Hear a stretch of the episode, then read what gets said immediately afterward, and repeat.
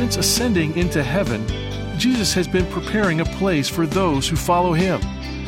Do you find yourself wondering what that place will be like? Today on Turning Point, Dr. David Jeremiah looks for answers in Revelation, which is filled with vivid descriptions of the place being prepared for believers. From his series, Signs, here's David to introduce today's message, The Heavenly City. And friends, we are going to talk about a place, um, but we usually talk about it as if it is heaven, and it is indeed heaven. It is the heavenly city. But um, the descriptive terms for this place are overwhelming. I mean, streets of gold, uh, waters that are beautiful, trees on each side of the river, um, every kind of precious stone you can imagine, pearls that are gates uh, the heavenly city. That's where we're going to spend eternity with the Lord God, and you want to know about this place. Um, we don't have everything we want to know about the heavenly city because people say if you knew everything there was to know about heaven, you'd be no earthly good. But knowing about heaven is a wonderful thing to put in your memory bank and know that one day we're going to spend eternity with the Lord in this beautiful place. We'll talk about it in just a moment, but first, before we do that, let me remind you that there is still time for you to get the information from the series that ends right here tomorrow. The series, um, 31 Undeniable Prophecies of the Apocalypse, starts with a major book by the title of the Book of Signs. It's uh, 460 pages long.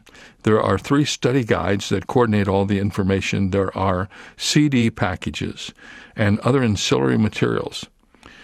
You need to go to davidjeremiah.org. There you will find all the information you need to order this material into your own home and be able to go back and review everything from the very beginning and share it with others. Maybe host a Bible study or a, Sunday school class or just a family study 31 Undeniable Prophecies is from the book, the Book of Signs, and it's available from Turning Point. Well, today we begin the last message in this series, uh, and so let's open our Bibles together as we talk about the heavenly city. We've been talking about heaven, and we've had some great discoveries because, as many of you know, we don't ever talk about heaven. We're going to spend eternity there, but we don't know anything about it. And so we've been trying during these days to teach everything the Bible has to say about heaven, what you always wanted to know about heaven. And today I want to tell you about the heavenly city. Don and I have been all over the world, and we have visited many beautiful cities. But we have yet to find a city that we like better than the one we come home to at the end of our journey.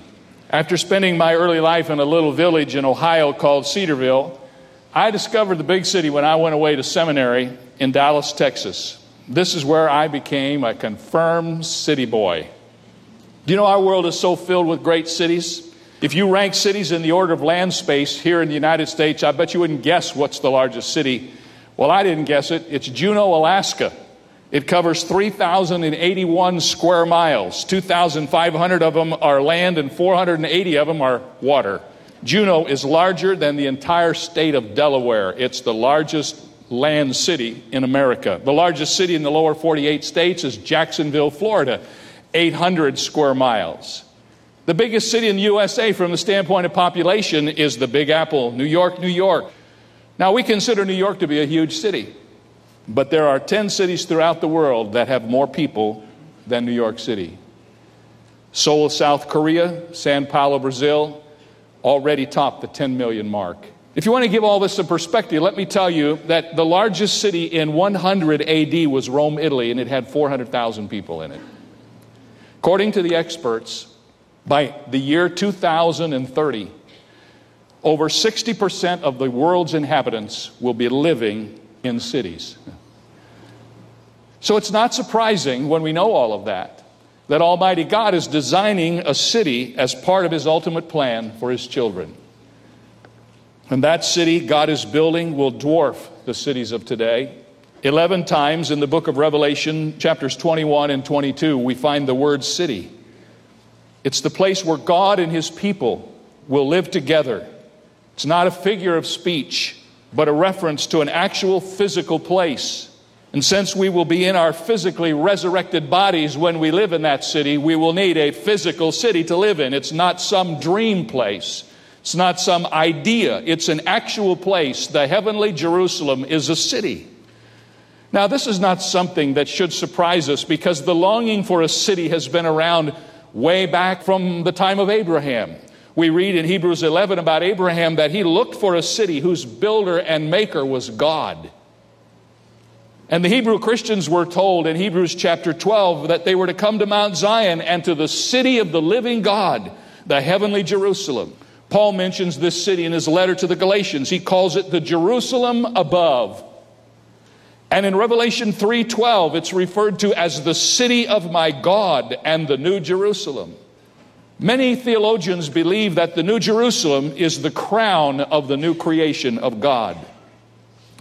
But the New Jerusalem is not really heaven per se. The New Jerusalem is a city that is in heaven. Revelation 21 2 says, Then I, John, saw the holy city, the New Jerusalem, coming down out of heaven from God, prepared as a bride adorned for her husband.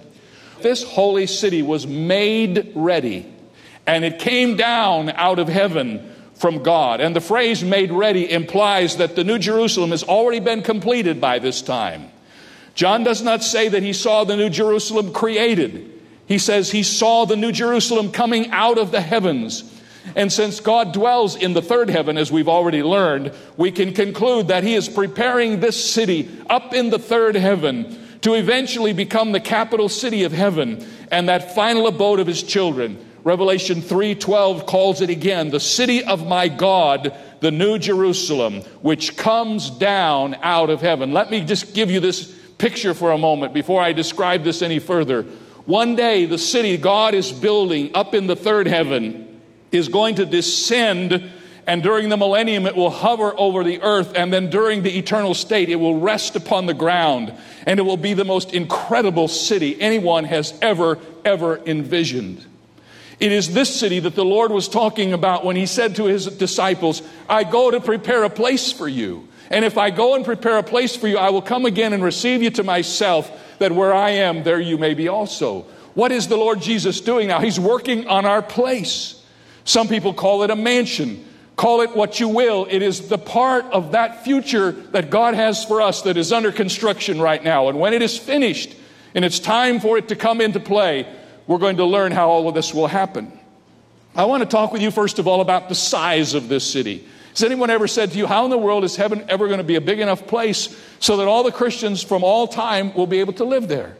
Well, whenever one asks me a question like that, I think they might overestimate a bit how many Christians there really are. You know the old saying, a lot of people talking about heaven ain't going there.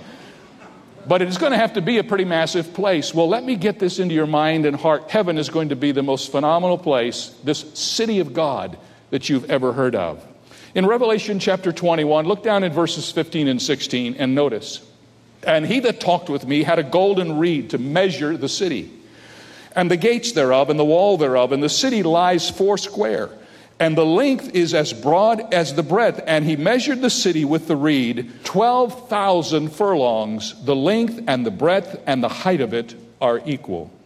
Now, the phenomenal size of this city is one of the reasons that many try to spiritualize it and just dismiss it. It is a city so far beyond what you can imagine that I'm going to have to use illustrations that I can conceive of to give you some idea of the size of this place. F.W. Boreham was a brilliant and popular essayist and preacher who gave careful consideration to the size and capacity of the new city. In one of his writings, he tells the story of an Australian engineer by the name of Tamus, who was one of his parishioners. And he was talking with this engineer about the new city. And I want to read to you their discussion so that you can get a picture of what I'm talking about. Did you ever think, he said, about the size of the city God has prepared? And without waiting for a reply, he proceeded to reveal the significance of his statistics. Man, it's amazing, he said. It's astounding. It beats everything I've ever heard of. John says that each of the walls of the city measure 12,000 furlongs. Now, if you work that out, and he bent over his notebook, it will give you an idea that each one of the walls and the cube of it, they're all 1,400 miles, between 14 and 1,500 miles. And the ground floor square mile is 2,250,000 square miles on the first level. Did you ever hear like that? London covers an area of 140 square miles. The city four square is 2,250,000 square miles on the first floor. This city is 20 times as big as all of New Zealand. It's 10 times as big as Germany. It's 10 times as big as France. It's 40 times as big as all of England. It is ever so much bigger than India. Why, it's an enormous continent all by itself. I had no idea of it, he said, until I went with the figures. He would allow no comment at this stage. Wait a minute, he pleaded. I've been going into the matter of population. And it's even more wonderful still. Look at this. Working it out on the basis of the number of people to the square mile in the city of London, the population of the city four square comes out at a hundred thousand million, 70 times the present population of the entire globe. Another writer has compared it to the United States, and he says if you compare the New Jerusalem to the United States, you would measure from the Atlantic Ocean coastal line and westward. It would mean a city from the furthest Maine to the furthest Florida, and from the shore of the Atlantic to Colorado. And from the United States Pacific coast eastward, it would cover the United States as far as the Mississippi River, with a line extending north through Chicago and continuing on the west coast of Lake Michigan up to the Canadian border. All the cities of the world are mere villages compared to the city God is preparing. Now, some of you say, Pastor Jeremiah, that is so out of sight and so off my radar screen, I can't imagine it. Well, if Almighty God is saving his best till last, and his final creation is of this new city, would you not expect it to be the most phenomenal thing you could imagine? Somebody says, Well, how is God going to drop a city like that out of heaven? Well, with the same power that he had when he spoke a word and the world came to be. The same power that he had when he spoke a word and the creation was born. This is finger work for God. If he wants to build a city that's 2,250,000 square miles on the first floor and drop that city out of heaven so that it hovers over the earth, I believe he can do it. And if he says in his word that he's going to do it, he's going to do it. Now, let me just tell you that this is only the first floor we're talking about because this is a four square city. It's as long as it is wide and it's as high as it is long. So it's not only 1,500 miles on each side, but watch this it's 1,500 miles up into the air. And someone has measured out a rather normal space for floors in between and he said there could be 600 stories or 600 floors in the city. You say, Well, Pastor Jeremiah, how in the world are we going to get around in a city like that? Did you forget about your new body? That you don't have to use normal transportation? All you got to do is say, I want to be on the 600th floor in room seven. Zap, you're there. Because you have a glorified body that works like the body of the Lord Jesus, right? So transportation is not going to be a problem. I want you to get some idea of the nature and dimension of this city. It is beyond anything I've ever dreamed of or imagined or even understood.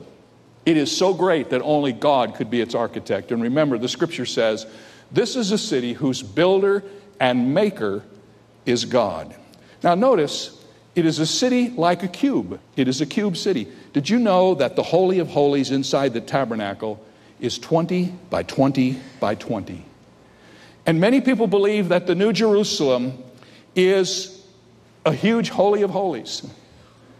As was the sacred inner sanctuary in the temple of God, it perfectly fits the truth that this city will be the very place in which God makes his dwelling. Look down at your Bible for just a moment and notice how interesting is verse 3 of chapter 21. And I heard a loud voice from heaven saying, Behold, watch this, the tabernacle of God is with men. The Holy of Holy of Gods will be that new city, the city of Jerusalem. Well, that's all the time I have to tell you about the dimensions of the city, except that it is larger than anything you can imagine. It is more brilliant than anything you can dream of. And so let's talk about the inside of the city for just a moment. And I want to take seven things that John tells us in these two chapters and just touch on them briefly. There are things that you have heard, and I want to clarify the reality of them. Most of the time, when a person does not believe the Bible, or he's a skeptic as far as the Bible is concerned, when anything seems unreasonable to him, he rationalizes and says it's symbolic. One of the reasons why the allegorical interpretation of the Bible grew so rapidly during the rationalistic age is because people refused to believe that God was capable of doing anything that was not explainable through human rational process. But if you go there, you're dead after verse 1 of Genesis in the beginning, God. If you can't get past Genesis 1, you've got no place to go. And if God can create the heaven and the earth, He can do anything He pleases. And when He says in this book that this is what He is creating for the end of time, I choose to believe it because the only alternative is to spiritualize away all of the truth of the Scripture, which leaves you nowhere. So, the Bible begins to tell us what it's going to be like inside the city. First of all, verse 2 of chapter 21 says it's a holy city. Then I, John, saw the holy city. The chief characteristic of this city into which we will one day move is it's holy. In the Wycliffe Bible commentary, it is described like this A holy city will be one in which no lie will be uttered in 100 million years. No evil word will ever be spoken. No shady business deals will ever be discussed. No unclean picture will ever be seen. No corruption of life will ever be manifest. It will be holy because everyone in it will be holy. You can't get into the holy city unless you are born again and you have gone to heaven. Heaven is the place of the holy city. Not only is it a holy city, but the Bible says it's a place where the gates are made out of pearl. You know, we didn't just make this up. This is not folklore. This is right from the Bible. Notice verse 12, verse 17, and verses 18 and 21 in Revelation chapter 21. And she had a great and high wall with 12 gates, and 12 angels at the gates, and the names written on them, which are the names of the 12 tribes of the children of Israel. Then he measured its wall 144 cubits, according to the measure of a man, that is, of an angel. And the construction of the wall was of jasper, and the city was pure gold, like clear glass. And the 12 gates were 12 pearls. Now, watch this. Each individual gate was of one pearl. And I know some of you are thinking, now, Pastor, that's some kind of an oyster. Come on now, watch. Again, is God limited to the building of a pearl by an oyster? I don't think so. And if he wanted to make an oyster that big, he could do it. But it doesn't say anything about how this happened, it just says it's there. As we look at the 12 gates of pearl, we see the names of the 12 tribes of Israel inscribed, and the 12 gates are really a part of a wall that surrounds the city. And John sees this whole wall like a glittering diamond bracelet. He says the construction of the wall was jasper, and the city was pure gold like clear glass. And so, if you were to see it from afar, it would just sparkle and shine as it turned around, and all the hues of the glory of the city would be so overwhelming, it would take your breath away. You'd have to wear sunglasses as you got close. Dr. Criswell, who was one of my mentors, had a very interesting statement about the pearl gates. Listen to what he said. He said there is a sermon in the fact that the gates are pearl because heaven is entered through suffering and travail, through redemption and blood, and through the agony of the cross. A pearl is a jewel made by a little animal that is wounded.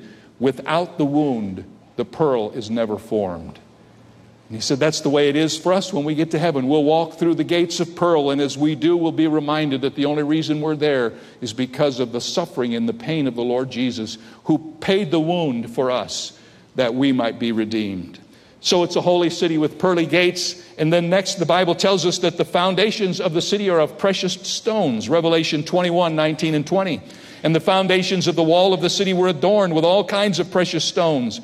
The first foundation was jasper and sapphire and chalcedony and emerald and sardonyx and sardius and chrysolite and beryl and topaz and chrysoprase and jacinth and amethyst. And all of those are just Greek terms that have been retranslated into the English language, describing all of the colors and all of the hue of the rainbow that we know today. And the Bible says that this great city, which is four square, that descends out of heaven, will be built upon, and you will see it a 12 layer foundation, each of the layers a different beautiful stone emerald and diamond and all of the beautiful stones that are found throughout all of the universe. Each of the foundations will be a different one. And so when you see the foundation of the city, you'll be overwhelmed with the beauty of all of the gemstone foundations underneath this gigantic city of God. Can you imagine? The building's greatest strength is its foundation, and the New Jerusalem is not one foundation, but 12. Rather than being 12 individual foundations separated from each other, they are packed upon each other, and you see them all together in little ripples of gold and precious stones. And then the Bible says it's not only a holy city with pearly gates and foundation of precious stones, but it's a place where there are streets of gold. I know that some of you think that's a folklore. You hear all about the streets of gold. And hey, we're going to walk on streets of gold. It's in all of the old Negro spirituals, it's in all of the old gospel songs, the streets of gold. Are there really streets of gold in heaven? Well, I'm just going to tell you what the Word of God says. Look down at verse 18, then again at verse 21 of chapter 21. And the construction of its wall was of jasper, and the city was pure gold, like clear glass. And notice verse 21. The 12 gates were 12 pearls. Each individual gate was of one pearl, and the street of the city was pure gold, like transparent glass. Now, if you've ever looked at pure gold, you know that pure gold is not transparent, it's opaque. You can't see through pure gold. But John describes heaven's city as transparent glass. The gold of heaven is so pure that men seem to look into it and through its clear depths as they walk upon it. It is finely polished as a mirror, and therefore it is not so much transparent, but it's translucent. And as you think about this and you wonder how that could be that a city could have streets of gold that are pure gold but that you can see through, don't forget also that in the glorified bodies that you will have, then your perceptions will be different. And something might appear to you then as being both solid and transparent. If we have glorified bodies, surely our eyesight will be different and completely enhanced, and we'll be able to see things as we've never seen them before. And so the streets of the city of this New Jerusalem will look to us, and in reality, they will be streets of gold that you can literally see through the gold like you would look through a window pane. And that's the best I can do to describe what John tells us. And then we have the Lamb that is the light in Revelation 21, verse 11 and 23. Having the glory of God, her light was like a most precious stone, like a jasper stone, clear as crystal. And the city had no need of the sun nor of the moon to shine in it, for the glory of God illuminated it, and the Lamb is its light. In the New Jerusalem, there will be no light posts, there will be no lanterns, there will be no lamps, there will be the presence of light throughout the city that emanates from the throne of God where sits the Lamb who is the Lord Jesus. The Bible says that in that city, He will be the light. And there will be no need for any other light because the brilliance of the light of the Lord Jesus in His glorification will fill the city with brilliance. Hmm. Wow.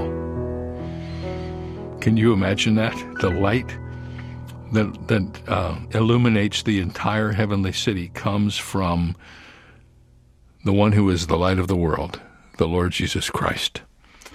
We'll have more about this tomorrow on the Wednesday edition of Turning Point as we conclude the series on prophecy, which is the longest prophetic series we've ever done. Three months. Uh, March, April, and May, we have been talking about these issues. And uh, this has been a glorious time for us at Turning Point. So much interest in these subjects. Thank you so much for listening every day. Many of you have written for the materials and you've gotten them and you've watched on television. The Book of Signs has been the origination of all this material. And uh, as I've mentioned, you can get all of the resources for this long extended series from davidjeremiah.org. And this month, we have a very special resource uh, it is a book called After the Rapture, and it's an evangelistic thrust for prophecy. What will be the situation on this earth after the rapture, after all Christians have been removed? It's a book to give to your friends who aren't very seriously taking thought of the future. Help them to understand what will be like here on this earth. And you know what? because of what it's like right now, it's much easier to believe what it will be like then when all restraint is removed. After the rapture is our way of saying thank you for your gift to Turning Point during the month of May. Ask for it when you send your gift, and we'll send it right to you. Thanks for listening. We'll see you right here tomorrow.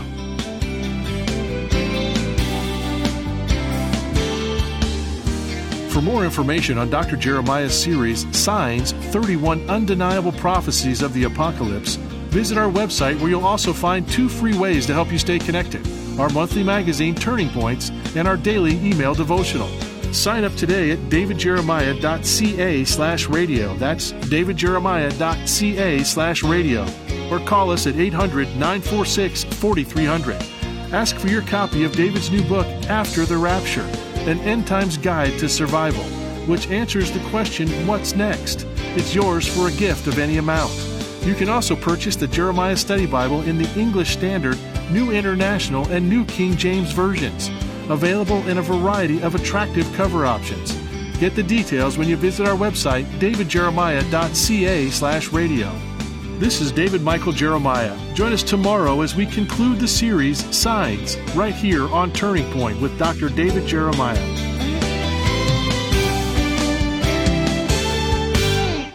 Are you looking for a simple way to talk with unbelievers about the end times?